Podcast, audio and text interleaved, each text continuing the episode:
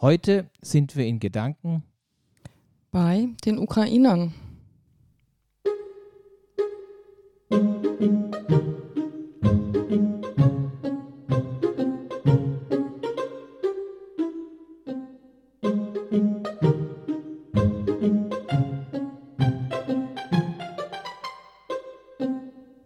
Hallo Monique.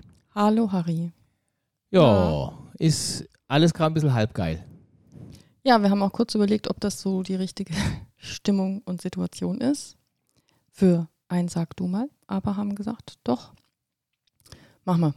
Heute ist der 27. Februar 2022, mhm. ein Sonntagvormittag. Und ähm, wir nehmen den Podcast heute ein bisschen früher auf. Wenn der jetzt veröffentlicht wurde, ist wahrscheinlich eher Mittwoch, Donnerstag, vielleicht auch Freitag.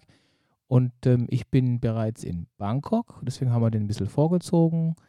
Ähm, und wir sind ja unmittelbar noch in den Erlebnissen und ja, Dingen, ja Entwicklungen, die, Dinge, die da, Entwicklungen, die da in der Ukraine passiert sind, ne? Genau. Äh, so im Umfeld gibt es ja keinen, der sich da nicht äh, intensiv von betroffen fühlt und sich damit beschäftigt. Das ist eine, äh, ja, ist das bemerkenswert oder auch erstaunliche Feststellung, die ich gemacht habe, ich, ich kenne wirklich niemanden, der sich nicht wirklich viel und intensiv damit beschäftigt. Also in unserer Bubble ist es tatsächlich so, dass es alle trifft und sich alle intensiv äh, damit auseinandersetzen, viel schauen, sich viel informieren. Das ist nichts, was so nebenbei nur passiert. Ja, ich habe nur eine Rückmeldung gekriegt, interessanterweise, ähm, auf der Arbeit von einer Kollegin, die gesagt hat, ja, sie findet das alles ganz schrecklich und sie merkt, sie geht dann aber sofort in die Kind- Position. Ich habe keine Ahnung, ich weiß nichts, ich kann nichts tun. So eine Embryonalstellung.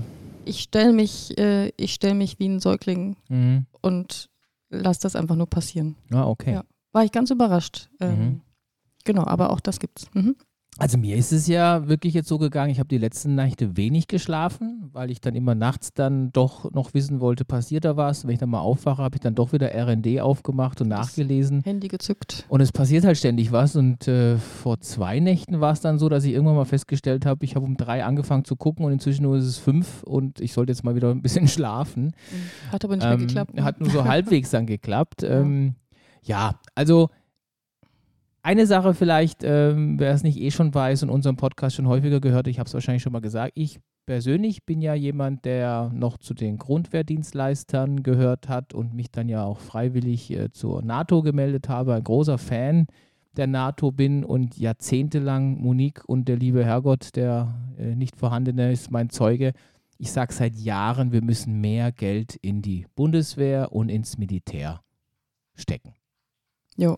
Und das scheint also ja, kann, A, kann ja. ich das bestätigen und B, äh, war das auch immer meine Haltung, dass man eigentlich mhm. aus einer Stärke heraus, also verhandeln immer und reden immer, aber aus der Position von Stabilität und Stärke heraus. Das ist ja ich glaube, das ist jetzt so ein bisschen dieser, ähm, finde ich schon, rosa Traumtänzer, Friedenstraum, der da einfach jetzt mal geplatzt ist. Ähm, das, was du gerade gesagt hast, passt ja wunderbar. Da gibt es ja wohl anscheinend dieses Zitat oder diese Haltung von Schmidt und Kohl die ja immer gesagt haben, wir verhandeln natürlich immer, aber immer so lange und aus einer Position heraus, dass allen klar ist, nicht verhandeln ist keine Option, weil man dann aus einer Stärke heraus agieren kann. Und genau das, ähm, glaube ich, kann Deutschland schon mal gar nicht. Und aus einer militärischen Stärke heraus und aus der NATO heraus sicherlich schon, aber auch die letzten Jahre haben wir uns halt alle auch in der NATO so ein bisschen eingelullt mit, naja, was soll uns schon passieren? Der große Bruder Amerika ist ja da, der wird schon richten. Ich glaube, da kam ja schon mal so ein bisschen der erste Weckruf, als Trump gesagt hat, so hm, NATO, weiß ja nicht, muss nicht. Und ja, auch der Macron hat uns da ja quasi keinen Gefallen getan, ähm, ne? 2019, als er gesagt hat, sie sei gehirntot. Genau. Und das war aber, glaube ich, auch eher als Weckruf gedacht. Von, also von Macron habe ich es, glaube ich, eher als Weckruf verstanden. Behauptet er jetzt im Nachhinein immer, ja? Von Trump habe ich es eher verstanden als, äh, macht doch euren Dreck alleine. Ja, ja, wir bezahlen zu der viel. Der Teich dazwischen ist schon groß. Und es war ja auch einer der wenigen Momente, wo ich ja dem Trump äh, recht geben musste, ungewollt, dass ich gesagt habe, ich verstehe, dass er sagt, es macht doch keinen Sinn, dass sie so unglaublich viel mehr investieren und wir alle nicht und Deutschland nicht gewillt war, den zugesagten 2%-Regeln zu entsprechen. Das heißt, ähm, alle NATO-Mitglieder sollten 2% ihres Bruttoinlandproduktes, also dem BIP, äh, ins Militär investieren. Deutschland Mhm. lag da jahrelang bei 1,1 bis 1,2 Prozent, neuerdings bei 1,5 und haben das als Erfolg gefeiert, obwohl sie immer noch um einfach ein Viertel, Also 25 Prozent drunter liegen. Stell dir mal vor, du zahlst mal, also 25 Prozent ich weniger habe einen Miete. Vertrag und ich sage so, oh, die Hälfte ist okay, Das ist oder? doch viel. Super. Ich habe mich doch voll gesteigert. Ja, genau. Und das ist tatsächlich so, das, das ärgert mich wahnsinnig, weil jetzt passiert genau das. Und äh, vor zwei Tagen im Heute-Journal hat ein General AD auf die Frage des Moderators, ob eigentlich die Deutschen in der Lage wären, sich selbst zu schützen und selbst zu verteidigen, hat er schlichtweg umumwunden gesagt, nein. Und das finde ich, also seid mir nicht böse da draußen, ich bin ja kein Militarist, ich habe keine Waffen zu Hause und sage auch nicht, haut allen die Rübe runter. Aber solange es halt Idioten gibt und äh, mit dem Herrn Putin haben wir da halt einfach einen, da wird es noch andere da draußen Surprise, geben, surprise, da gibt es immer welche. ähm, werden wir noch lange auf ein Militär ähm, nicht verzichten können. Und zwar auf ein schlagkräftiges Militär. Und ähm, das ist jetzt, äh, aber die gute Nachricht, also vielleicht bevor wir auf die gute Nachricht eingehen, da hat auch ein, ein, ein, ein Militärhistoriker, es gibt wohl einen einzigen Professor äh, und einen Lehrstuhl de, der Militärhistorik, den kennt man auch so ein bisschen aus Terra X und Heute Journal und so weiter. Der hat ein sehr schönes Interview gegeben im RND. Ähm, der sagte, wir Deutschen müssen dann doch so langsam aus dem strukturellen Pazifismus raus. Die Zeiten haben sich einfach geändert, die Generation hat sich geändert und bei uns sei das ein struktureller Pazifismus, dass wir quasi von Grund auf und von dem, wie unsere Gesellschaftsordnung und äh, unser Mainstream-Gedanke funktioniert, ist Pazifismus per se immer die bessere Lösung. Und das ist leider nicht richtig. Ja, ich überlege gerade, wo kommt der her, aber ich finde, das ist eigentlich nachvollziehbar aus diesem auch aus Nationalsozialismus Schuld, aus dem wahrscheinlich, ne? Schuldkomplex, Mhm. äh, zwei Weltkriege angezettelt zu haben, dass man sagt, jetzt halt mal hier, ähm, versuch mal eine andere Strategie. Ja.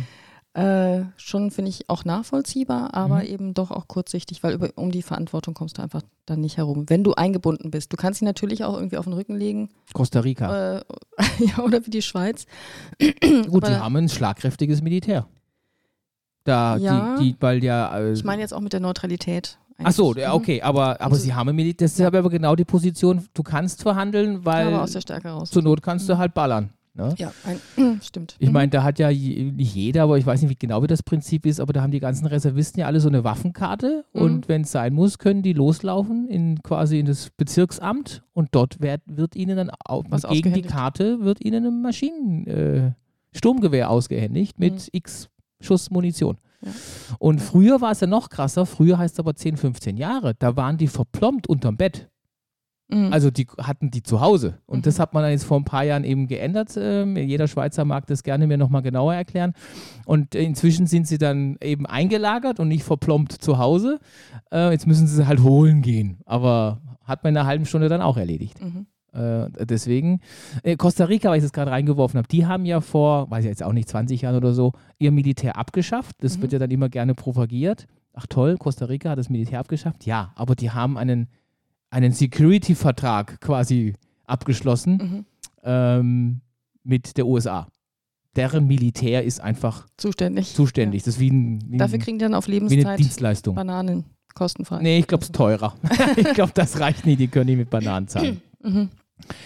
Und ähm, aber wir wollten ja noch mal kurz äh, zur positiven, also ich empfinde das als positive Nachricht, kam mir jetzt gerade rein. Um 11 Uhr war ja die Ist die Regierungs- Bundestagssitzung und, und die Regierungserklärung vom Kanzler. die dauert, glaube ich, eine halbe Stunde und Mhm. wir verpassen sie gerade. Aber Ja. es gab schon eine Meldung, die über den Ticker gelaufen ist. Ja, Ähm, ich glaube, du hast mir gesagt, 100 Milliarden Ja. Sondervermögen werden jetzt für die Bundeswehr aufgebracht. genau.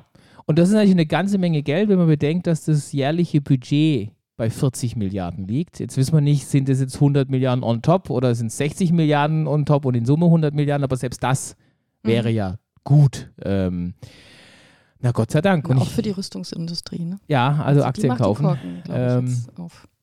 Und ähm, ich glaube, äh, also bei aller Liebe, dass sie langsam waren jetzt, jetzt waren sie dann doch zuletzt schnell.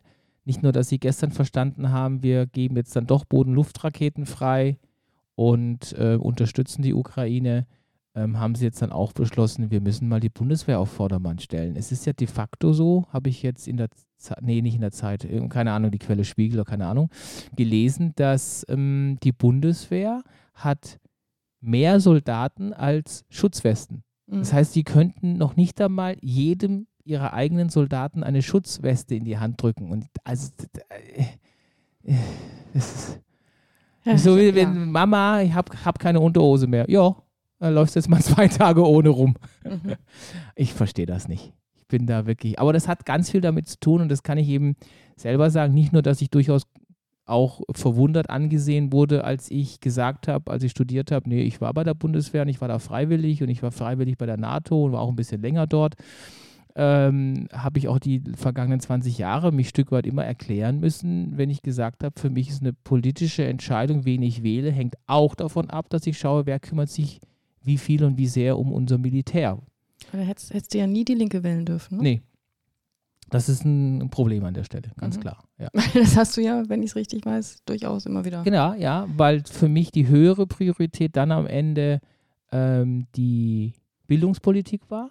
Und das haben wir, glaube ich, auch schon häufig Mhm. besprochen, dass ich ja immer gesagt habe, für mich sind die deswegen auch einfacher wählbar, auch wenn noch ein paar Dinge dabei sind, die so gar nicht für mich in Frage kommen, ähm, weil mir immer klar war, die kommen nicht an die Regierung.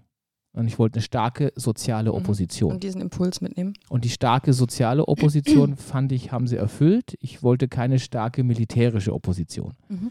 Ähm, das wäre was anderes für mich, wenn ich jetzt wüsste, sie kommen auch unmittelbar äh, in Regierungsverantwortung. Dann würde ich natürlich schon mal stärker überlegen, okay, dann, dann sind für mich Faktoren auch wichtig, die nicht nur sozialpolitisch sind, sondern auch anders. Und dann würde ich gegebenenfalls auch tatsächlich nicht mehr die Linke wählen. Ja. Das musste ich jetzt ausführlicher erklären, weil wenn du mich so fragst, dann muss ich das ja, Ja, sagen, ähm, damit das alles ja schon reflektiert äh, Hand und Fuß hat. Mhm. Ja, mal gucken, ob sie Schröder jetzt noch das, das Geld einfrieren. Der Schröder. Der ist ja auch mal wieder abgetaucht. Also Halleluja. Mein Lieblingsfeind. Ja. Aber gut, das vertiefe ich jetzt an der Stelle Ja, nicht. ich glaube ja auch nach wie vor, dass es gut und richtig war, dass er damals äh, extreme soziale Reformen, die natürlich auch wehgetan haben und die im Detail bestimmt auch noch hätten besser sein können, als er sie eingeführt hat, war, glaube ich, wichtig und richtig. Dass er sich jetzt aber so an die Russen seit ein paar Jahren geklebt hat, das ist schon an der Grenze der Widerlichkeit, ja. ja, Aber jetzt ist er ja sehr still. Ne? Ich glaube, von ihm hört man irgendwie seit Freitag, Donnerstag nichts. Abgetaucht. Ja, es ist tatsächlich so. Also ne? mehrere, ähm, ich sag mal, prorussische Kandidaten aus der deutschen Politik sind äh, sehr still geworden. Ja. Wir reden ja Aber immer, gut. immer wieder ja auch so ein bisschen über das Psychogramm und wir haben ja die Tage auch mit dem Martin gesprochen, der ähm, das ja nochmal betont hat und begrüßt hat, wie sehr, wenn man mit dir, Monique, ähm, über Menschen spricht, du ja immer gleich auch mit deiner beruflichen Abteilung natürlich fang, anfängst, die Leute zu betrachten. Ähm, wie denn da deine völlig unanalytisch äh, un unanalytische Schnellergebnis, was den Putin angeht. Was glaubst du, was der noch alles machen wird? Wie ist der gestrickt? Also zutrauen tue ich ihm alles, Ja. äh, weil ich ihn so einschätze, dass ähm, also extrem radikal, das habe ich aber auch schon immer gesagt, das ist jetzt nicht erst seit letzter Woche so. feist, ne, wenn man ihn anguckt. Äh, ja, also ich habe immer damit gerechnet, dass er eigene persönliche Ziele an oberste Stelle stellt Mhm. und vor allem auch, da ist er einem Trump sehr ähnlich, nur dass er einfach kontrollierter ist. Er hat, glaube ich, eine bessere Impulssteuerung nach außen hin. das war ja Ähm, eh das ist spannend. vielleicht auch einfach die KGB-Schulung. Trump und, und, und, und äh, Putin war ja am Anfang so eine Liebe. Also Trump hat sich immer sehr angedient und dann hat aber äh, Putin ihn ja so ein bisschen abgetropfen Abtropfen lassen. lassen und dann am Ende fand er ja, glaube ich, wieder scheiße, oder? War das nicht so? Das erinnere ich nicht mehr. Ja, ich also glaube, am den Ende Endpunkt war dann- weiß ich nicht mehr, aber es war schon eher wechselhaft und ja. man hatte schon, man konnte schon klar sehen, wer da den strategischen Vorteil hat, einfach weil er seine Klappe zum richtigen Ja. Zeitpunkt einfach halten kann und nicht so viel Müll in die Welt äh, plappert. Und ich kann mir auch vorstellen, dass Putin auch sich das, was er jetzt tut, sich nicht getraut hätte, während Trump noch da gewesen wäre, oder? Weil er da Weil Trump vielleicht einfach ganz auch spontan impulsiv den roten reagiert Knopf hätte. Ja, genau. Ich glaube tatsächlich, das spielt eine Rolle.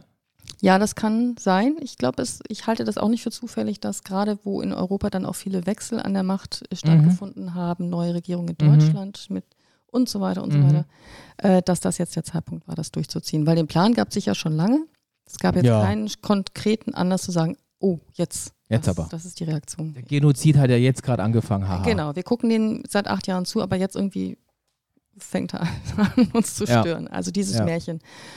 Ähm, aber du hattest eigentlich was anderes gefragt. Psychogramm. Mhm. Ja, also ich traue ihm alles zu. Ich habe auch ähm, sofort gesagt, als die ähm, Ich habe ja auch gesagt, jetzt zieht auch die Atombombe raus. Der schmeißt die auch Richtung Berlin. das glaube ich auch, wenn es sein muss. Ähm, und die Art von Abkapselung, ähm, die er da vollzieht und die Paranoia, vor allem, die in seinen Reden mitschwingt, die Mhm. halte ich schon für sehr gefährlich. Mhm. So.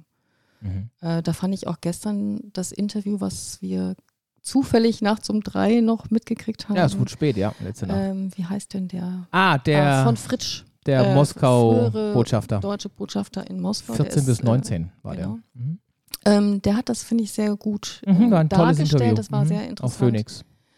Ähm, auch, zu, auch zu der Person Putin. Ja. So, wie der so gestrickt ist. Und da muss man, glaube ich, man muss wirklich mal die gesamte Lebensgeschichte sich eigentlich vertieft angucken. Das wollen wir jetzt die Tage nochmal machen. Ja.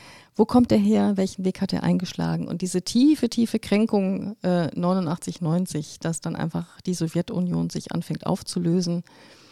Ähm, Wobei sich da, wenn ich fragen darf, äh, die Frage stellt, meinst du diese Kränkung, ähm, war die damals schon vorhanden? Weil 2000, 2001, 2002 war es ja eine ganz starke Annäherung. Oder meinst du, dass diese Kränkung jetzt hinten raus sich wieder gespiegelt hat und er hat 2001 auch schon gelogen die ganze Nein, Zeit? ich glaube, das war, die Kränkung ist damals sehr groß gewesen und das war dann der Versuch einer anderen Bewältigungsstrategie. Mhm. Und die ist gescheitert. Also damals war es ehrlich, 2-1, 2-2. Das mag sein, dass Mhm. das äh, dass er das gewollt das hat noch. ein Weg dass war, klappt. der für ihn denkbar war. Mhm. Und das ist gescheitert und da kann ich jetzt nicht genug sagen, warum ist das Mhm. eigentlich gescheitert, das ist ja wieder große Politik. Also Ich da glaube, kann das ich, hat schon viel damit zu tun, dass Zu- dann kann ich was ähm, sagen. dass dann äh, in der Sowjetunion der Umbruch auch einfach sehr, sehr holprig gelaufen ist, dann die ganzen Oligarchen sich äh, viel unter Nagel gerissen, ein schwacher Jelzin äh, seine Fälle verloren hat und so weiter. Äh, und dann kommt, glaube ich, auch aus dem Rückenmark in einer nie demokratischen Struktur einfach auch was Autokratisches wieder zum Vorschein. Was das Scheitern angeht, ist, ist tatsächlich so, also Handwerk. Ich, wahrscheinlich ist er einfach auch ein schlechter Politiker, ähm, weil die Russen haben ja auf die letzten 10, 15 Jahre gesehen, im Vergleich zum globalen Wirtschaftswachstum sind die ja geschrumpft. Also im Vergleich, relativ betrachtet. Das heißt, Russland wurde eben nicht so mächtig, nicht so stark, linear, wie es hätte sein können, äh, wenn man ähm, aufsteigende Nationen und die Wirtschaftssteigerungen sich anguckt. Die sind de facto eher äh, geschrumpft Also die Volkswirtschaft, das habe ich gestern das erste Mal gehört, ist ja kleiner als Italien. als die italienische. Genau. Ja. Mhm. Deswegen gehören die eben auch nicht zu den G7. Deswegen gab es immer dieses G7 Plus und so weiter Modell. Und ähm, für das, wie groß das Land und auch welche wahnsinnigen Bodenschätze die haben. Ich meine, wenn Deutschland nur annähernd so viele Bodenschätze hätte, dann würde man nochmal in einer ganz anderen Liga spielen, plus dem Hightech-Gedöns, was wir können und haben und, und, und Schwerindustrie. Ähm, und die Russen haben halt nur das. Ähm, die Russen haben einen über 70-prozentigen Anteil ähm, des Staates am, am wirtschaftlichen Umsatz. Das heißt, die Privatwirtschaft ist immer noch wahnsinnig klein. Ähm, die Erfolge sind nicht groß und die Erfolge, die da sind, liegen wiederum dann, das weiß ich nicht genau, ich glaube bei über 75 Prozent an den Rohstoffen. Also ohne die Rohstoffe geht da gar nichts. Und das hat natürlich dazu geführt, dass diese Hoffnung, die er hatte, vielleicht mal 2-1, 2-2, wo er sich ja angenähert hat, auch der NATO angenähert hat, er hat halt über die Zeit festgestellt, er verliert den Anschluss gegen China, er verliert den Anschluss gegen Europa und USA, denn den Russen bleibt eigentlich nur noch das äh, Rückwärtsgewandte. Ne? Also so wie China ja nach vorne schaut, weil sie da ihre Stärke sehen, äh, schaut ja tatsächlich Russland nach hinten, nämlich dass ich wieder so sein will wie die Sowjetunion, dass ich wieder diese alten Stärken haben möchte. Und das ist, glaube ich, tatsächlich eine, äh, ein Scheitern der eigenen Politik. Und ähm, das, was er jetzt macht, könnte man sagen, ist eine reine Verzweiflungstat, so nach dem Motto, ja, wenn, was soll ich denn jetzt noch machen? Früher war alles Nur besser, noch ich so. hätt's gern wieder so. Ich glaube, dass, nee, ich streiche glaube, ich bin fest davon überzeugt, dass auch das scheitern wird. Nicht, dass er die Ukraine nicht kriegt. Das kann schon sein, dass er die jetzt, also nee, er wird gewinnen. Das Militär wird jetzt zunächst einmal kurzfristig betrachtet gewinnen.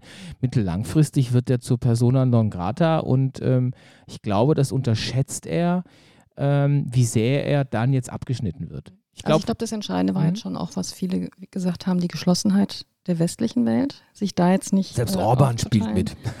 Ähm, genau. da wirklich die Linie einfach hart zu halten. Und jetzt hat er ja heute Morgen ja auch noch die Ehrenpräsidentschaft des äh, Judo-Weltverbandes verloren. Jetzt ist natürlich alles vorbei. Äh, also er wird ja wirklich von allem abgeschnitten. Der Fußball wird abgeschnitten. Und ich ähm, glaube, es waren auch gute, äh, gute Entscheidungen. Äh, alles, was eben an Geldmacht dahinter steckt, was mhm. egal, ob sie dann im Ausland sitzen mhm. oder in Russland selber noch, ähm, weil einfach persönliche Betroffenheit dann dazu führt, dass man ihn ja. da nochmal unter Druck setzt. Das waren ja über 555 Personen, die jetzt äh, ihre Gelder sanktioniert wurden, eingefroren kriegen, sanktioniert werden und dann noch zahlreiche Organisationen natürlich. Er selber. Und das, sind, da sieht man dann mal, dass man doch eine ganze Menge eigentlich weiß über die ganzen Verflechtungen und wer da mit wem was wo ja. äh, tut und beeinflusst. Ne? Ja, und der Staat hält halt Gott sei Dank auch ein bisschen was vom Datenschutz ne? und plaudert es nicht ständig raus mhm. in guten Zeiten. Ja. Naja. Ähm, also von dem her, da, da passiert jetzt sehr, sehr viel. Habe ich unterbrochen? Entschuldigung? Nein. Ähm, da passiert jetzt sehr, sehr viel. Und ähm, ja, sie, sie, werden jetzt sicherlich irgendwie Kiew einnehmen können. Und ich glaube auch, dass wir noch lange mit dem Putin zu tun haben werden. Hm, das wird schon dauern. Ähm, ich bin aber mir ziemlich sicher, dass sich die westliche Weltordnung ähm, dauerhaft gegen ihn wehren wird. Und man sieht ja an solchen Aktivitäten wie jetzt, dass man verstanden hat, die Bundeswehr muss wieder anders aufgestellt werden, die NATO ist zusammengerückt, Finnland, Schweden denkt vielleicht jetzt dann doch auch wieder mal nach, sich aus der Neutralität rauszunehmen, sich zuzuordnen. Ähm, bei der Gelegenheit nur so nebenbei, vielleicht kann uns einer der Hörer erzählen, warum ist eigentlich Österreich nicht in der NATO? Das verwundert mich jedes Mal aufs Neue, aber mhm. okay. Ähm, Gruß nach Wien, findet das doch mal raus. Genau, also wir haben ja ähm, 8% äh, österreichische Zuhörer. Äh, so viel zum Thema internationale Statistiken. Äh, und wo ich sage, ach ja, genau. Das heißt, das kann schon sein, dass wir den Putin uns noch länger angucken müssen, aber das funktioniert nicht. Der wird nicht in der Weltgemeinschaft wieder aufgenommen, also zumindest ganz sicher in der westlichen nicht. Ähm, viele andere Länder werden auch ihn ein bisschen mit spitzen Fingern anfassen.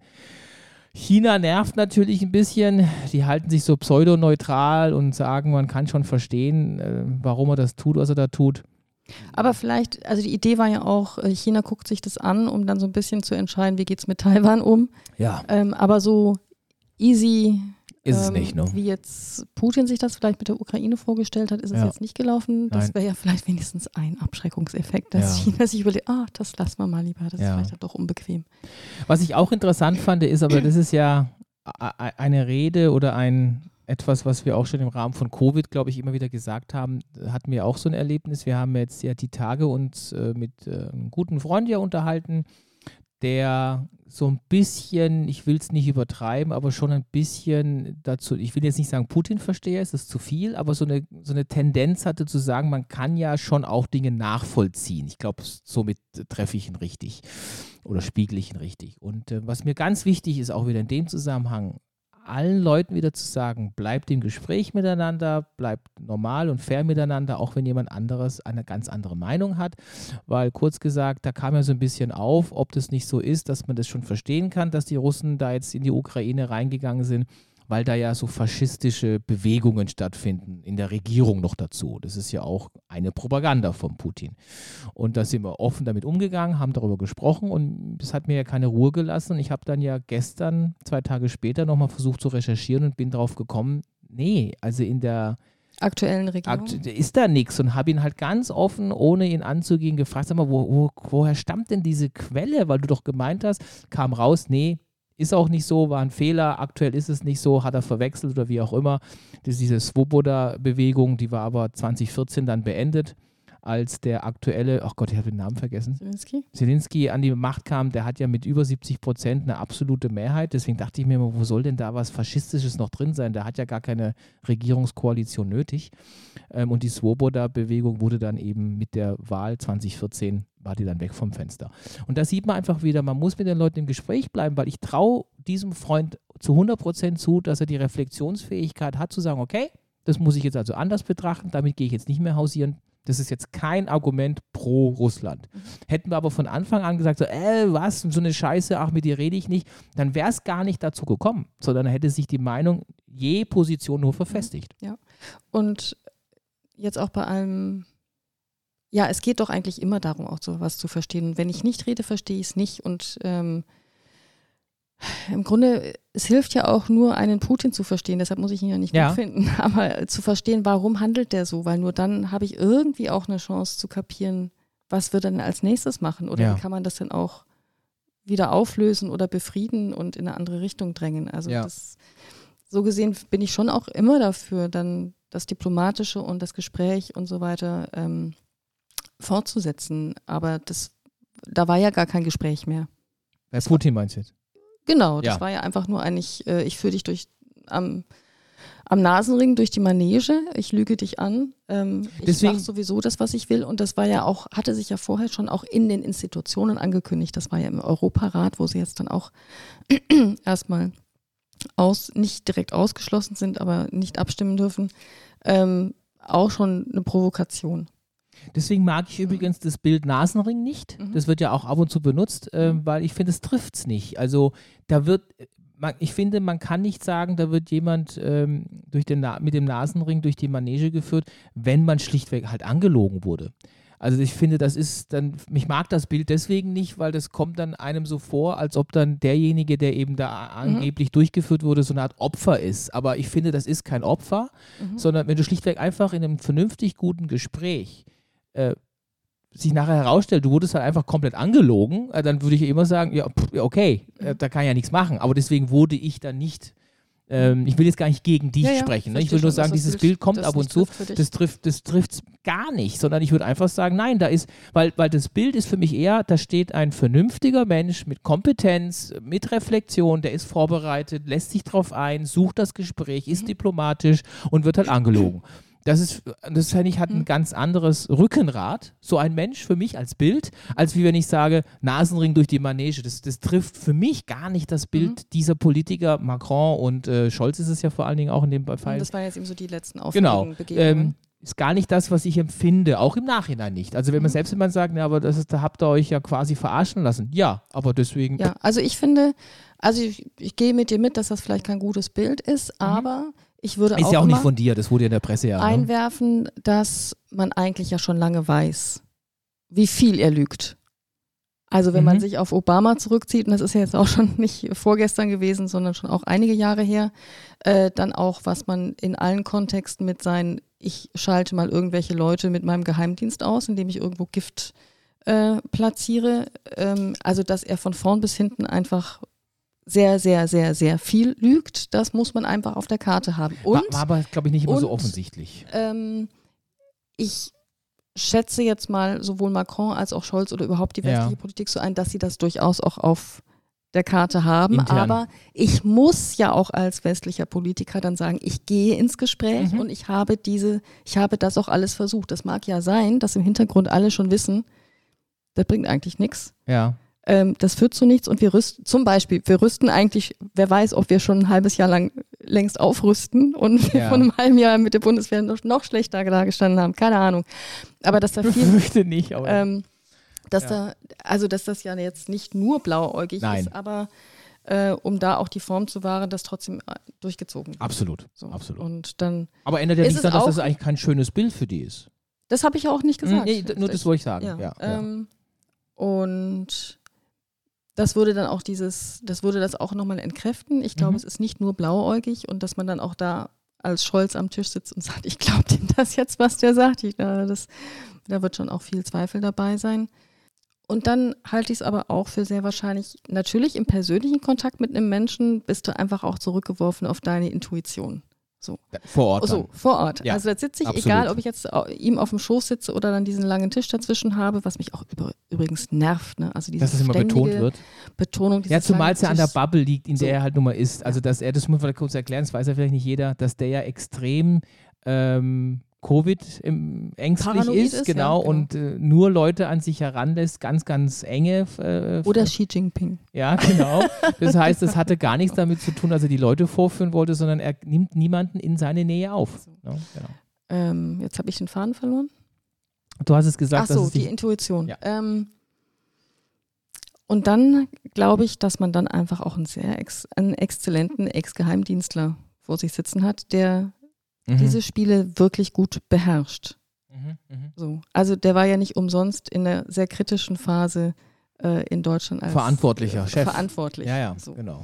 Ja. Und auch aus dieser, ich bin in der verantwortlichen Position für mein Land und das geht jetzt gerade unter heraus, ist dann nochmal diese Kränkung auch zu verstehen. Ne? Und äh, jemand, der beim KGB eine Spitzenposition hat, identifiziert sich womöglich auch sehr mit diesen Ideen und dem Staat und so Wer weiter. weiß, bei der CIA sitzt vielleicht irgendeiner, der mal in den späten 80ern den Antrag gestellt hat, dem, dem einen Kopfschuss zu vergeben und dann hat man intern entschieden, nee, Ja. mach mal nicht. Der wird sich auch sagen, so, hab ich's nicht gesagt. Genau, also es gibt ja eine ganze Reihe von Leuten, die, die jetzt nochmal betonen, ich habe es die ganze Zeit gesagt, man wollte mich nicht hören. Mhm. Also das bis, bis hin zu russischen äh, Schachweltmeistern, ne? ich glaube Kasparov oder so. Mhm.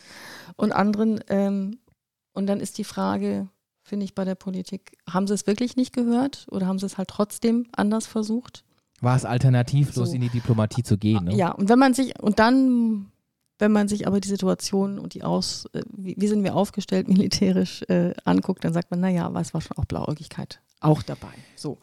Vielleicht mal zwischendrin, wir, wir, wir werden heute Ja. nicht nur über äh, Genau, Ukraine sprechen, keine Sorge, wir sollen langsam zum Ende kommen. Aber eine Sache will ich noch gerne sagen, weil äh, das war für mich immer ein starkes Argument, was ich nachvollziehen konnte, was jetzt Gott sei Dank äh, auch gestern aufgelöst wurde von dem Herrn von Fritsch, dem Moskauer Botschafter, nämlich dieser, wir können es jetzt sagen, Mythos, dass man ja angeblich dem Warschauer Pakt bzw. Russland versprochen hat, dass die NATO sich nicht vergrößert oder weiter annähernd, indem sie ehemalige Warschauer Paktmitglieder in die NATO aufnimmt. Und da hat der Herr von Fritsch eigentlich sehr schön aufzeigen können, warum das so nicht stimmen kann.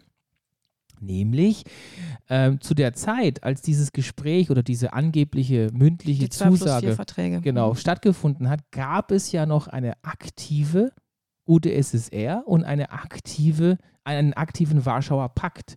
Und jetzt kann man sich mal vorstellen, was das denn für eine Anmaßung wäre, wenn in dem Augenblick der amerikanische Außenminister, Baker war das, glaube ich, ähm, wenn der äh, dem, dem äh, Gorbatschow und Co. gesagt hätte, ach übrigens, eure Mitglieder in Also- der bestehenden Allianz des Warschauer Pakts, die werden wir übrigens nicht in die NATO reinnehmen. Das wäre ja eine Anmaßung gewesen, quasi in einer vorauseilenden Freundlichkeit das zu sagen, wo doch der Pakt ja noch existiert. Da hat ja keiner dran gedacht, dass die UdSSR ja morgen zu Ende geht. Also sie war dann ja auch nicht morgen zu Ende Nee. und die Länder, um die es damals ging, Estland, Lettland, Litauen, die waren ja noch nicht mal unabhängig. Also Ja. es, also es wäre ja so gewesen, wie man sagt, so, also Baden-Württemberg. Sachsen oder so. oder äh, Baden. Sogar nur. sowas, Schwaben.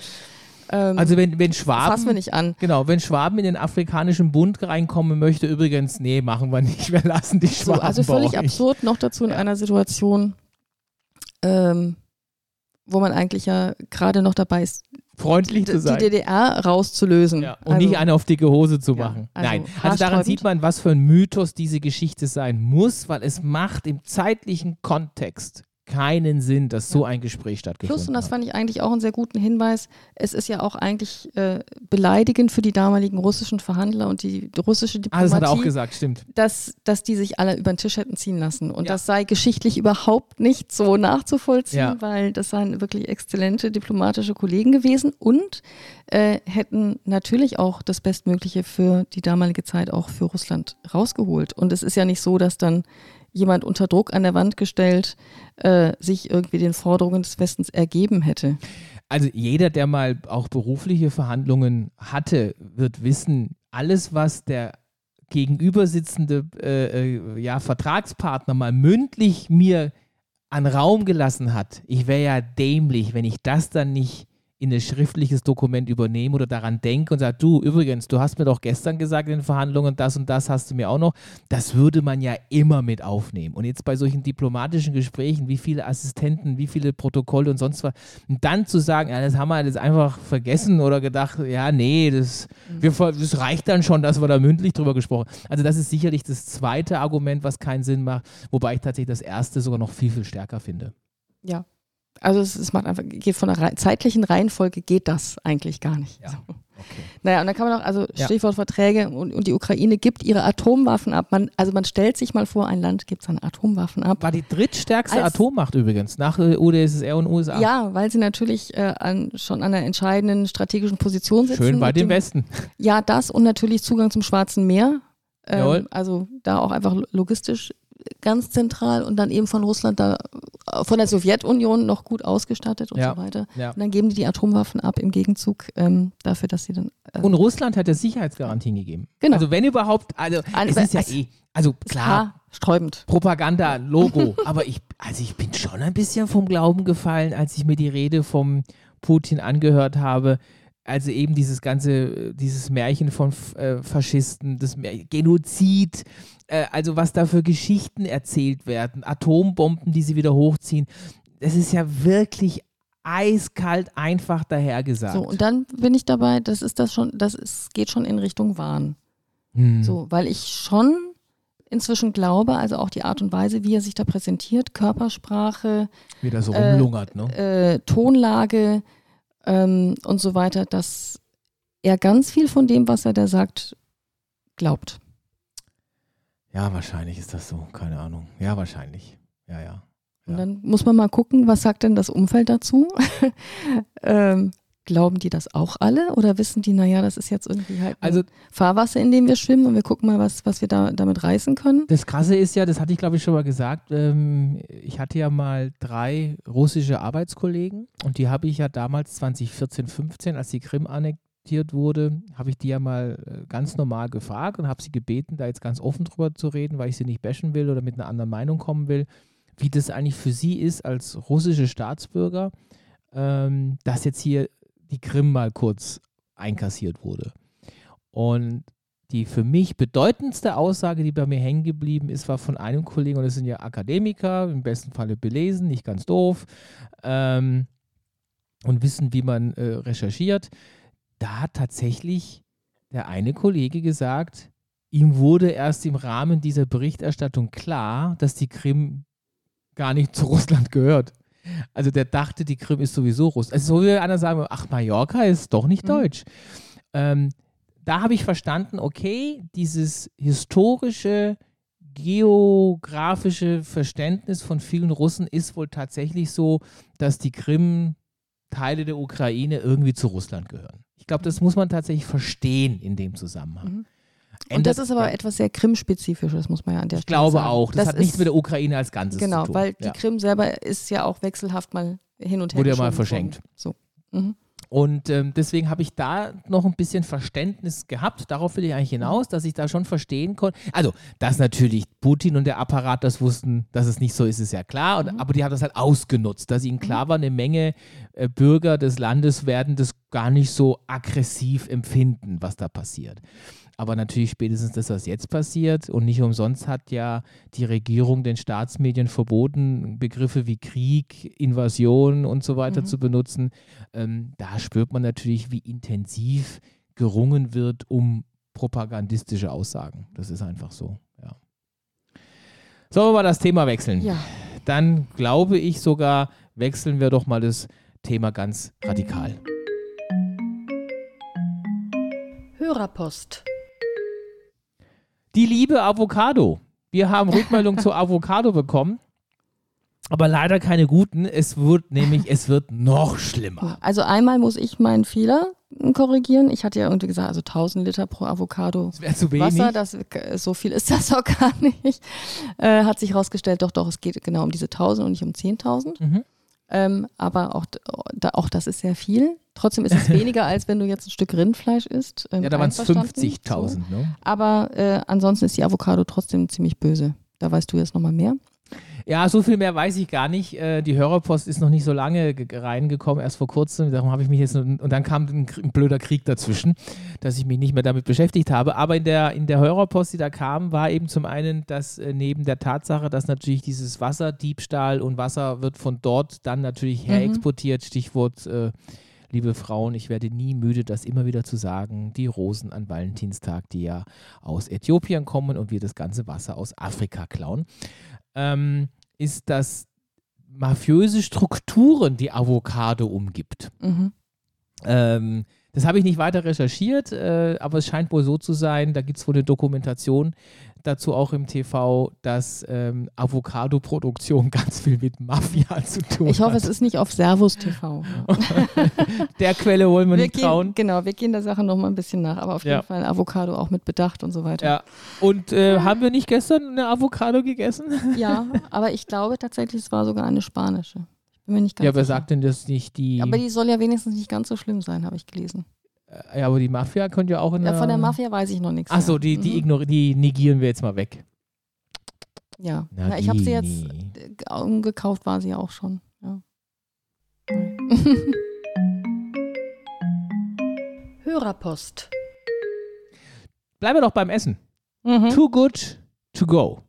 Ja, du hast ja eigentlich hast du schon alles verraten. Ich habe angeteasert. Ich habe angeteasert und gesagt, dass man Lebensmittel retten kann. Rausgeplappert hast du. Und zwar kann man da nämlich so wertvolle Lebensmittel wie Dunkin' Donuts Süßigkeiten retten. Davor bewahren, dass sie in die Abfalltonne um 23 Uhr am Genau. Samstagabend geworfen Also wir werden. kriegen ja leider kein Geld von Too Good to, to Go, von der App und so weiter, aber das ist eine schöne App, ähm, die wahrscheinlich eher Städtern Sinn macht. Äh, ich Mhm. glaube im tiefsten Oberbayern und Schwarzwald macht die vielleicht nicht so viel Sinn. Nee, weil da habe ich aber auch den Wurstautomaten auf dem Dorfplatz stehen. ja, und den, und den, Mhm. und den äh, Marmeladen-Konfitüre-Automaten Stimmt. in Freiburg.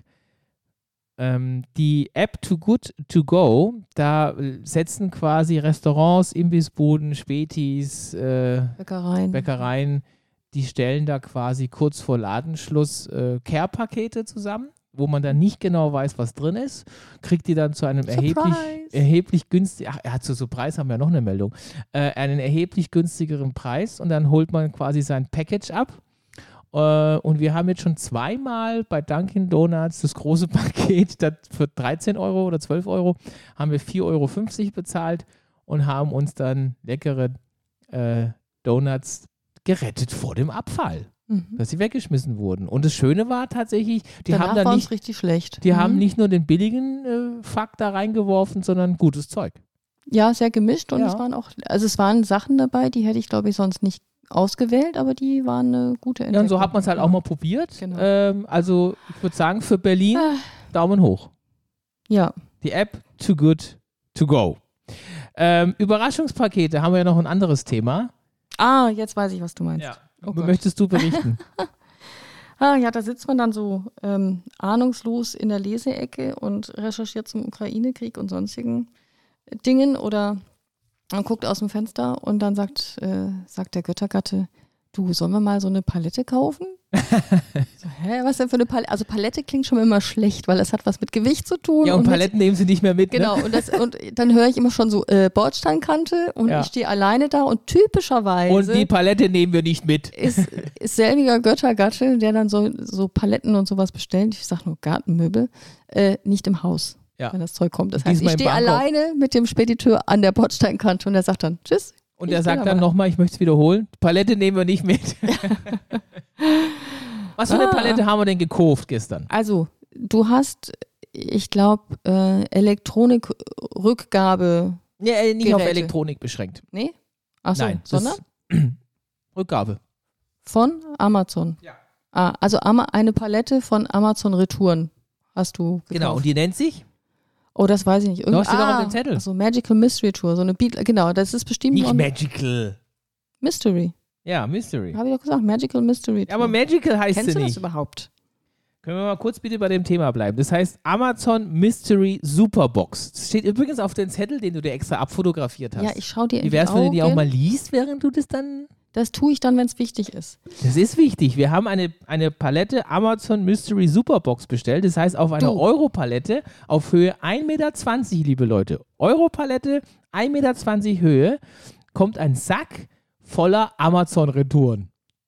Und ich das dachte, Ganze hat uns gekostet keine 200 Euro, keine 150 Euro, keine 100 Euro, oh, wir sind im Home-Shopping-Sinne. keine 80 Euro, keine 70 Euro. Es hat uns 64 Euro gekostet. Oh, ich dachte 43.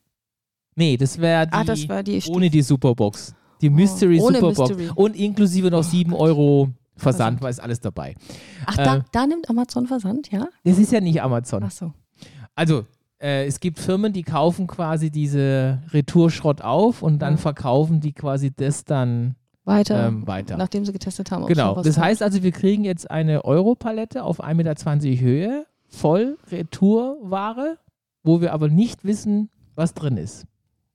Yay. ähm, da so können jetzt von- ne? Von Omis Achterpack Schlüppis bis hin zu 52 Meter ähm, Bondage-Seil über, Mhm. eine, über eine Apple iWatch, Mhm.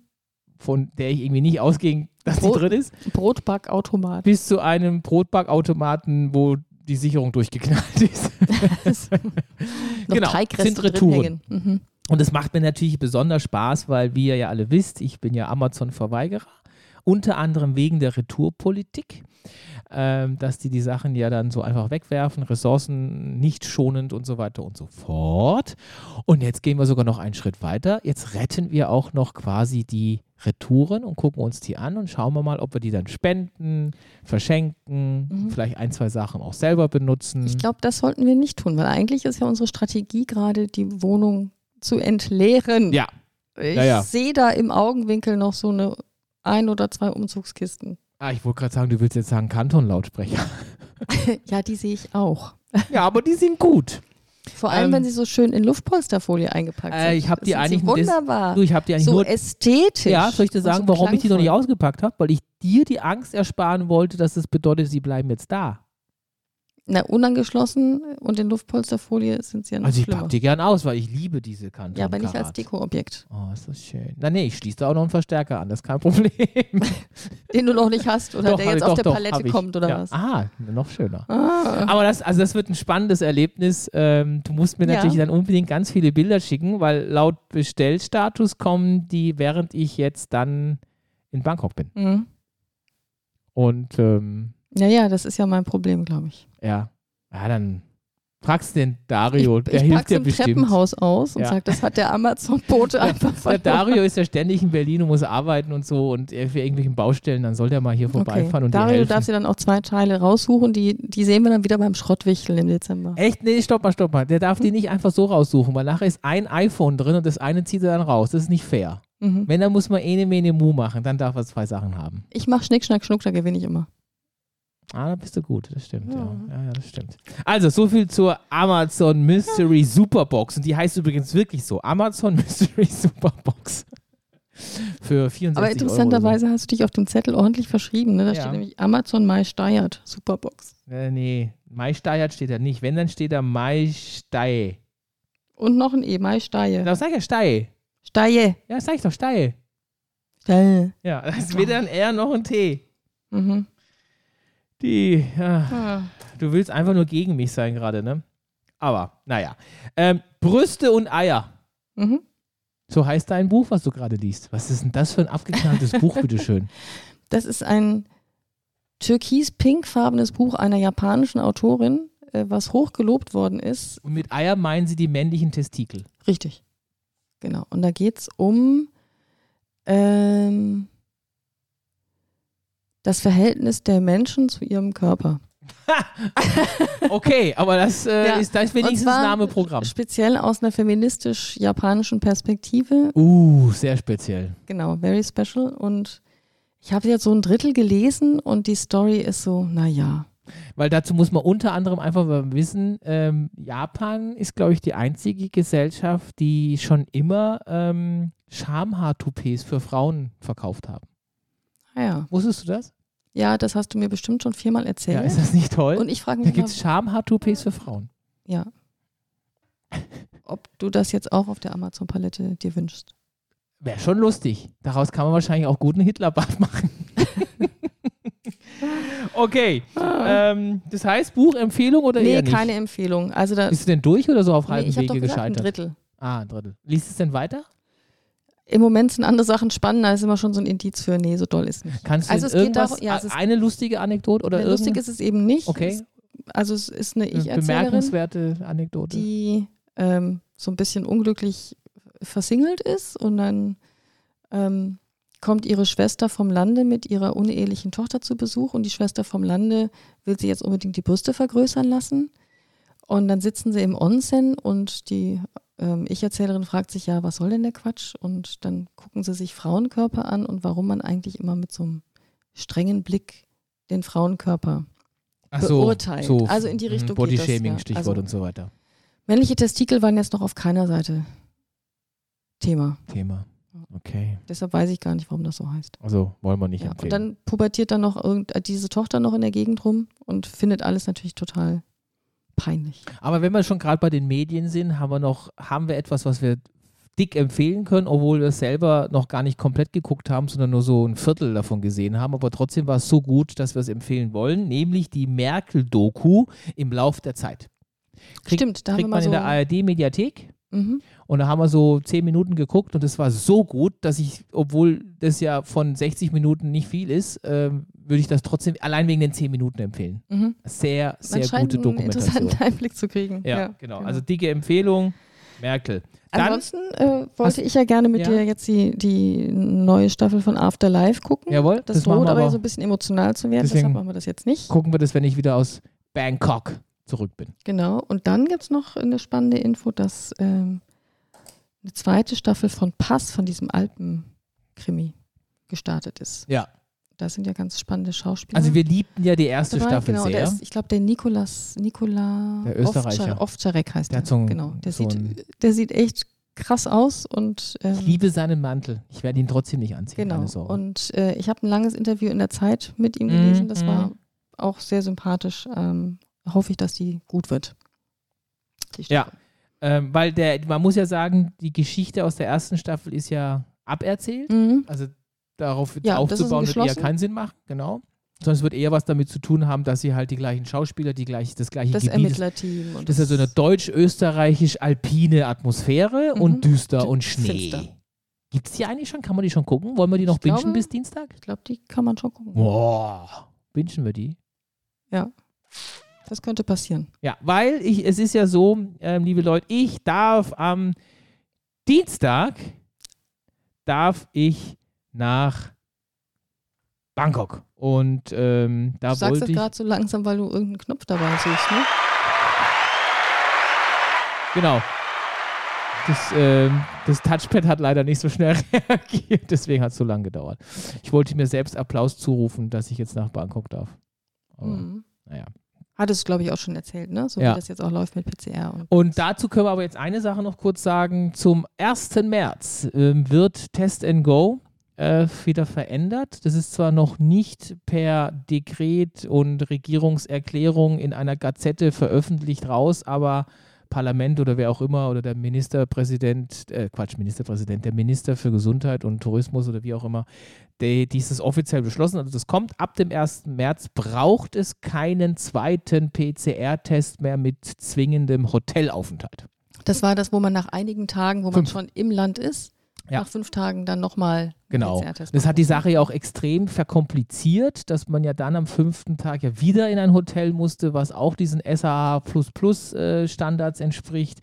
Dann musste man äh, auch einen PCR-Test organisieren und eigentlich wollte ich das ein bisschen erzählen, aber das brauche ich jetzt nicht mehr, weil es war deswegen kompliziert, weil man muss dann den Test auf einem anderen, auf einer anderen Plattform, einem Krankenhaus zugeordnet buchen, online bezahlen und dann dem Hotel, was wiederum trotzdem den SHH Standards entspricht, sagen, dass man in dem im Krankenhaus diese gebuchte Buchung hat, weil dann nämlich das Hotel einen dort halt quarantänetechnisch hingefahren, den Test hätte Mhm. machen lassen und wieder zurückgefahren hätte. Jetzt habe ich es doch erzählt. Mhm.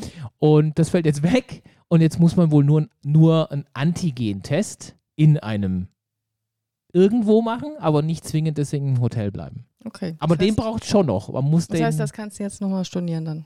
ja, und die, die Regierung hat wohl auch zugesichert, dass alle, die die Buchung vor dem 1. März gemacht haben, für einen Urlaub nach dem 1. März, die kriegen das Geld rückerstattet. Okay. Ich bin gespannt, Ob das klappt. wie das funktioniert. Ähm, Aber I'm not sure. Aber für alle da draußen, die Urlaub machen wollen, die Sache ist jetzt deutlich leichter geworden. Mhm. Aber Ach, bin, und vieles funktioniert ja dann auch erstaunlich gut in Thailand, muss man auch mal sagen. wenn man es mal weiß. Also das Mhm. hat dann schon gut funktioniert. Eher so die Informationskette, ich- die ich- manchmal schwierig Aber das war ist. echt ein Problem, bis ich das rausbekommen habe. Okay. Und ich habe dann doch, glaube ich, ganz gezielt wenig Hemmungen, mich mit Thailand und den Sachen zu beschäftigen, logischerweise. Aber da bin ich auch ein bisschen gescheitert und musste Mhm. dann auch intensiv mit dem Hotel quatschen. Das war nicht einfach. Und die Tage hatte sich eine, eine gute Bekannte von uns, die Alissa Mhm. gemeldet. Die wollten auch nach Thailand, aber haben es im Augenblick verworfen, weil ihnen dieses äh, zweimal Testen und so weiter zu war. undurchsichtig und zu kompliziert ist. Ähm, von dem her kann ich mir gut vorstellen, dass das jetzt nochmal ein bisschen einen Schub kriegt. Mhm. Ja, dass das jetzt weggefallen ist. Also, liebe Leute, Test in Go, zweiter PCR-Test ab 1.3. Es ist Ob- leichter. Obsolet. Das Jawohl. Message. Genau. Aber du hast ja heute erstmal frisch den PCR-Test gemacht. Damit Oh du Gott, die war ganz tief drin, die Frau Holler, die Waldfee. Hm. Aber die hat das sehr gut gemacht. Hat wirklich ganz langsam das Ding reingeschoben, aber ich habe es wirklich äh, hinten ankommen An der spüren. Mandel schon fast. Also, liebe Scholli, das Durch die war, Nase an die Mandel. genau. Jetzt hoffen wir mal, Es war die erste Teststation, die im quasi, wo du quasi im Freien getestet wirst, die mir aufgefallen ist. nee, das war beim letzten Mal auch schon so, als ich äh, meinen PCR-Test äh, am RAW-Gelände gemacht habe. Ach, Das, das war war auch auch so im draußen. Freien? Und das war auch so eine, so eine, so eine Box, Friedrichshain halt, ne? wo ich dann draußen stand und man dann halt irgendwie auf dem Partygelände draußen. Also ich meine, das ist ja das, Hm? es ist halt das andersrum wie ein Drive-Thru. Also wo Mhm. nicht ich drin sitze und der Testende draußen, sondern er sitzt drin und ich Go sitze draußen. Ja, genau. Walk, Walkthrough. Äh, nee, Drive, ja, Walkthrough. Ähm, und war aber ganz nett so am Hafen da äh, Ja, ich habe nebenbei mit dem Hund Wurfspiele gemacht. Wurfi-Spiele gemacht. Genau. Mit dem du heute ein bisschen unglücklich warst, ne? Ein bisschen verärgert war ich schon, weil also Thema Hat Leinenführigkeit. Erziehung nicht funktioniert. Äh, Das ist einfach immer wieder mal. Aber jetzt, jetzt schleimt sie ja seit einer Stunde und liegt dir zu Füßen und wärmt deine Füße, ne? ja, ja, ich habe ihr, ich hab ihr dann nochmal eine klare Ansage gemacht und sie Aber dann, ordentlich. als wir zu Hause angekommen sind, habe ich sie auch ab ins Nest geschickt. Ja, nachdem sie ich dann glaube, früher doch hat man Kinder elfmal dann ohne hast. Abendessen ins Bett gepackt. Hm? Ja, also, also, also das, das wäre auch mal ein Thema, so frühere Erziehungsmethoden. Oh, Und ich möchte jetzt nicht, dass dann alle Leute sagen, ja, aus mir ist ja auch was geworden. Naja, man weiß ja nicht, was aus welchem Potenzial nichts geworden ist. ja, ja, na, man weiß, was zum Beispiel aus meiner Schwester geworden ist, ne? die sowas immer pro, äh, propagiert. Weil es ist ja wirklich so früher, also Mhm. früher meine ich jetzt so 70er, 80er Jahre, 90er hier fing das langsam an und es gab schon immer Eltern, die es auch nicht propagiert haben. Mhm. War ja mal so dieses so, naja, da hat man mal jemanden eine gescheuert, da war das jetzt nicht so ein super Ja. böses Ding, ne? Ja. Ein kleiner Klaps hat noch keinen umgebracht und sowas. Und ich, ich erhebe mich nicht drüber, dass ich nicht sagen will, ob ich nicht selber in den 70er, 80er Jahren auch vielleicht anders gedacht hätte. Ich kann es mir irgendwie nicht vorstellen, Aber aber, es war gesellschaftlich einfach nicht. Genau. War noch anders bewertet. Aber meine heutige Mhm. Vorstellung, dass man als erwachsener Mensch, jetzt wo ich selber erwachsen bin und dann ein Kind vor sich hat und dann sagt, ich weiß mir nicht anders zu helfen als so, das äh, finde ich ein bisschen, ein bisschen minderwertig, dass man dann meint, auf solche Lösungen zurückgreifen zu müssen. Aber das, das, das Thema heben wir uns Bei mal auf. aller Wut, die Weil man auch haben kann. Und das, ne? Da- ja, das heben wir ist- uns auf. Das Mhm. ist so groß. Mhm. Okay, dann wollte ich aber unbedingt noch äh, dich fragen, was hältst du denn von meiner neuen Verliebtheit? Ich betrachte die ein bisschen mit Sorge, wenn ich ehrlich bin. Ja, das verstehe ich aber auch, dass du ja, die Sorge weil hast. das, äh, die Erfahrung mit dir zeigt, dass solche Mhm. Verliebtheiten sich leider einfach dann doch immer realisieren. Hm. Und ich äh, sage das jetzt auch in aller Öffentlichkeit, um das schon mal ein bisschen einzuheben. Warte mal ganz kurz, bevor du das tust. Ich, ich, will, ich will dir quasi, ich will dir da das richtige Ambiente liefern. Mhm. Ähm, und zwar damit. Warte mal. Harry hat sich schon wieder mal in einen Youngtimer verguckt. Das heißt? In was genau? In einen, warte, ich lese es nochmal ab. du weißt es nicht. Ja, doch. Dann habe ich dich anscheinend ein noch nicht ausreichend damit Doch, genervt. Also ich weiß, es ein, ich wusste die 560 nicht mehr. Ich dachte 580. Also ein 560 SEC. Von Ah, Mer- Mercedes. Mercedes-Benz. ja. Merce- Ja, genau. Also das Typische habe ich jetzt auch äh, in den di diversen YouTube-Videos, Oh äh, die du dir da reingezogen hast, äh, festgestellt. Das typische 80er Jahre Zuhälterauto. Ich möchte ja nicht wissen, was Die man haben dann immer da... Lude gesagt. Ne? Das ist Lude. so ein Wort, was bei mir, also ich kenne das, Ach aber so. was bei mir nicht sehr im aktiven Wortschatz ist. Nee, gar nicht. Lude heißt Zuhälter, glaube ich. Ja. Ne? Ja. Ähm, ja ich möchte das, ja das mikrobiologisch dann innen auch nicht untersuchen, ehrlich gesagt. Das Kiezfahrzeug, ja genau. Ein, ein wunderschönes äh, 80er Jahre Mercedes Coupé. Wie Der, bist du eigentlich überhaupt da drauf der gestoßen? 560 SEC ist ja, da vielleicht kurz angefangen, ist ja ähm, der Anfang meiner Liebe zu Mercedes-Benz, der Anfang meiner Liebe zu Mercedes-Benz AMG und der Anfang meiner Liebe zu Mercedes-Benz Coupés in Weiß. Tatsächlich auch in Weiß, weil ich habe, da war ich glaube ich, keine Ahnung, Ja, ja, 10, bist du 11 Jahre alt. 19. Genau, habe ich mich äh, im Rahmen eines Autoquartettspiels in den dort abgebildeten Mercedes AMG 560 SEC in Weiß verliebt, dass ich mir sogar extra das Plakat, dann noch das Poster noch besorgt habe. Und seitdem war das immer mein Traum, einen Mercedes Coupé zu fahren. Das AMG war gar nicht so wichtig, aber ein Mercedes Coupé zu fahren. Ich hatte das große Glück, dass mir das eine wie auch das andere ja ähm, möglich äh, gemacht wurde.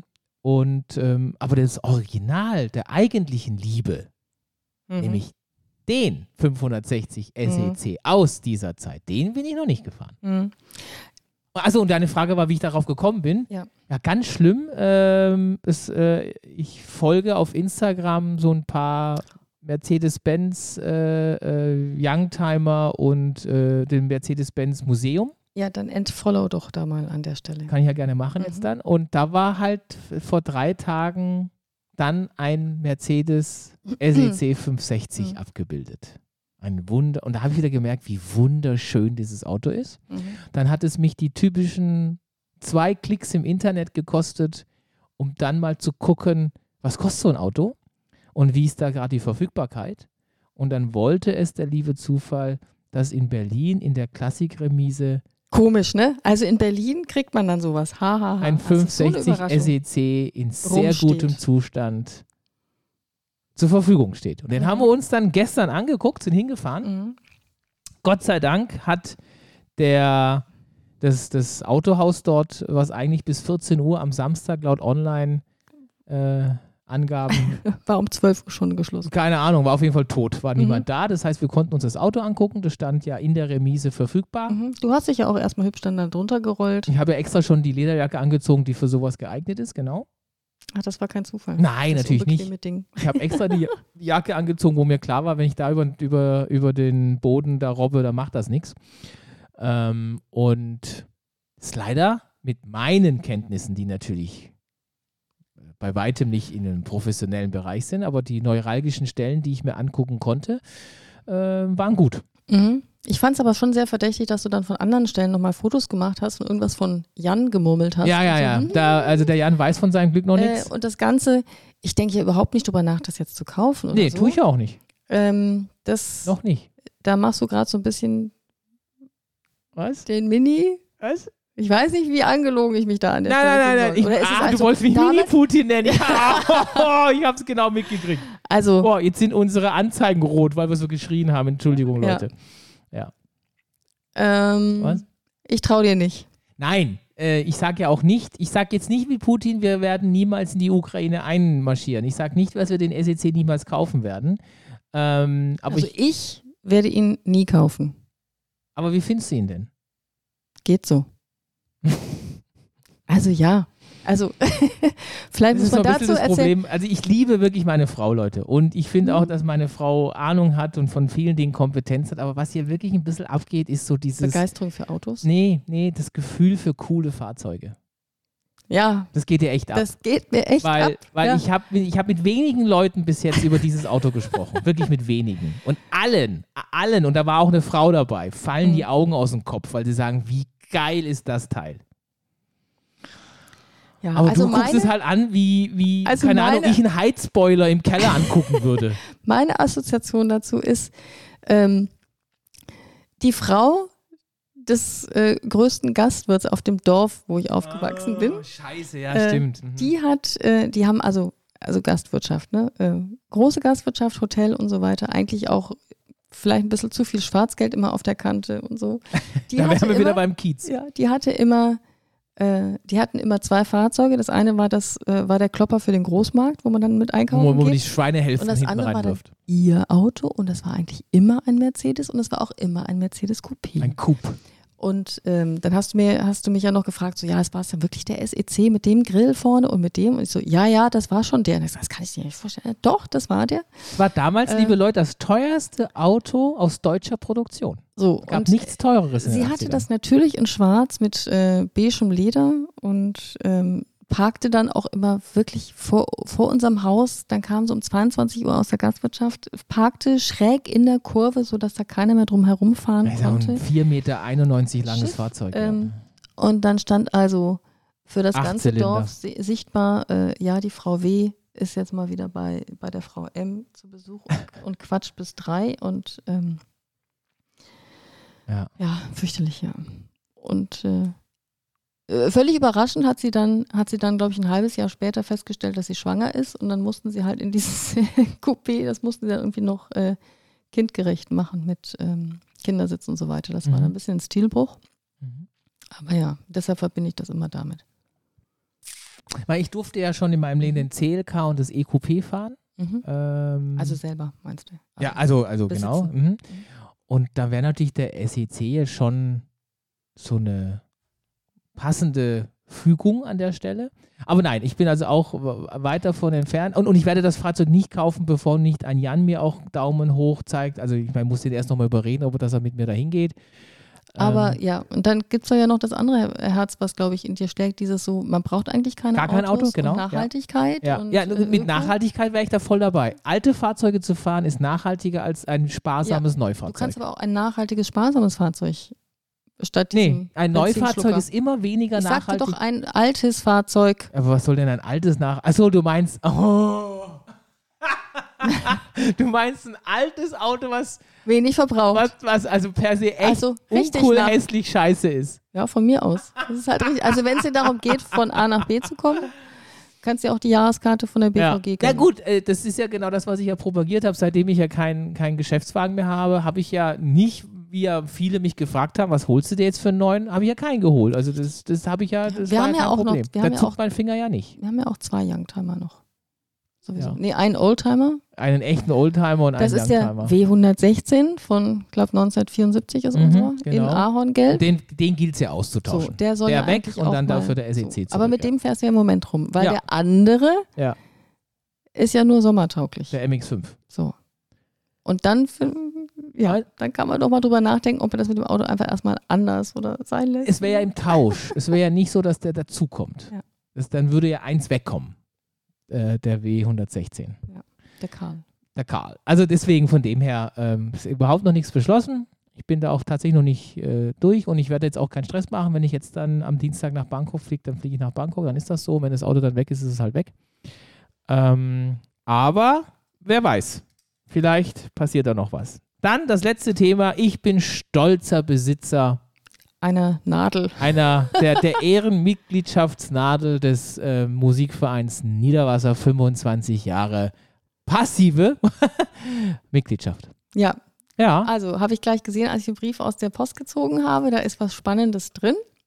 Und sie hatten dir ja auch eigentlich angekündigt und angeboten, dass du persönlich die Nadel vor Ort bei der empfangen. Vereinssitzung verliehen bekommen kannst. Genau. Aber das war war, so leider so kurzfristig. kurzfristig, dass ich mich auch ein bisschen echauffiert habe und gesagt habe, Also die wie soll 1100 das denn Kilometer dir nicht jetzt um die Ohren schlägt. Ja, nicht von Donnerstag auf Freitag.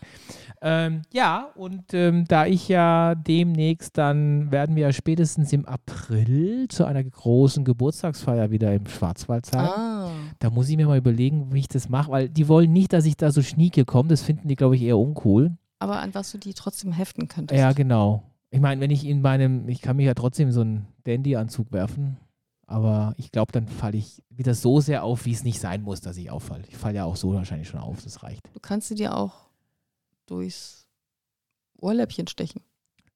Warst jetzt wieder beim Nasenring, äh, durch den ich so quasi jetzt hier dann durch den Ring geschoben werde. Ja, aber es ist ja kein Ring. Ich war nur erstaunt, also so eine Anstecknadel, ich kenne, die ist ja, ganz lang. ja. Die ist Hat eh, also damit kannst du auch Menschen Die erstechen. hat gar nicht so eine Schutz, äh, so einen Schutzverschluss. Ja, also die sieht so ein bisschen aus, als ob man davor, also noch bevor ich vor 25 Jahren ein, passives Mitglied wurde, hat man die vor 32 Jahren, glaube ich, im Großhandel bestellt. So 300 sieht die, Stück und und, und bis man halt mal 300 passive Mitglieder hat, die 25 Jahre äh, sind, bevor sie gestorben sind. Ähm, ich weiß gar nicht, ob ich nicht damals gesagt habe, aber wenn ich dann die Nadel habe, reicht es auch und ich steige wieder aus. Soll ich mich da Ja, eigentlich du jetzt kannst ja mal fragen, die ob es Mitgliedschaft für, für 50 Jahre dann noch, eine hübsch, noch die Verschlusskappe gibt. Ach so, du meinst es dann die Ergänzung. Teil 2, ja. Ah, Dann kannst du sie endlich tragen. aber schöner wäre es eigentlich, wenn man eine zweite Nadel kriegt, so nebendran, wie so ein Militär. Ja, dass man dann so mehrere Kampfdinger. Hauptsache Blech. Ich weiß gar nicht, ich, ich muss auch gestehen, ich zahle da so wenig äh, Mitgliedsgebühr, dass man sich ja wirklich fragt, ob quasi nicht mit einem Jahr Mitgliedsgebühr die Nadel bezahlt wird. Also von den 25 Jahren ist, ist quasi ein Jahr geht nur drauf um diese Mitglieds. Also es ist nicht Ich glaube viel. auch, das ist schon Sind es hoch. 12 Euro oder 1 Euro im Monat oder sowas, äh, die ich da bezahle? Es ist wirklich, wirklich nicht viel. In dem Zusammenhang fällt mir ein, ich bin immer noch Mitglied des Roten Kreuzes in Bayern. Das stört mich auch. Ich will eigentlich nicht, nicht gegen Bayern, sondern ich wohne jetzt in Berlin. Jetzt würde ich gerne das Berliner Rote Kreuz unterstützen. Kannst ja, ja, wer hat es nötiger? Das Kannst ja Blöde ist halt, Nö, das hat jetzt weniger für mich so. mit nötig zu tun, sondern wenn mir was passiert und ich äh, äh, quasi die Dienstleistung des Roten Kreuzes nutzen sollte, dann würde ich Da die Berliner die nutzen. Nein, aber dann würde ich ja nun mal die Berliner Ressourcen nutzen. Deswegen fände ich das logischer, wenn ich die dann so. Dann müssen wir mal eine ja auch das Kündigung. Rote Kreuz in Bangkok. Ah, das ist darüber können wir auch nachdenken. Ne? Aber die Musik spielt schon. Ja. Hast du Hunger? Ich habe sehr großen Hunger. Das heißt, wir werfen jetzt die Brezen in den Ofen. Und essen vor allen Dingen wunderbare Weißwürste, ne?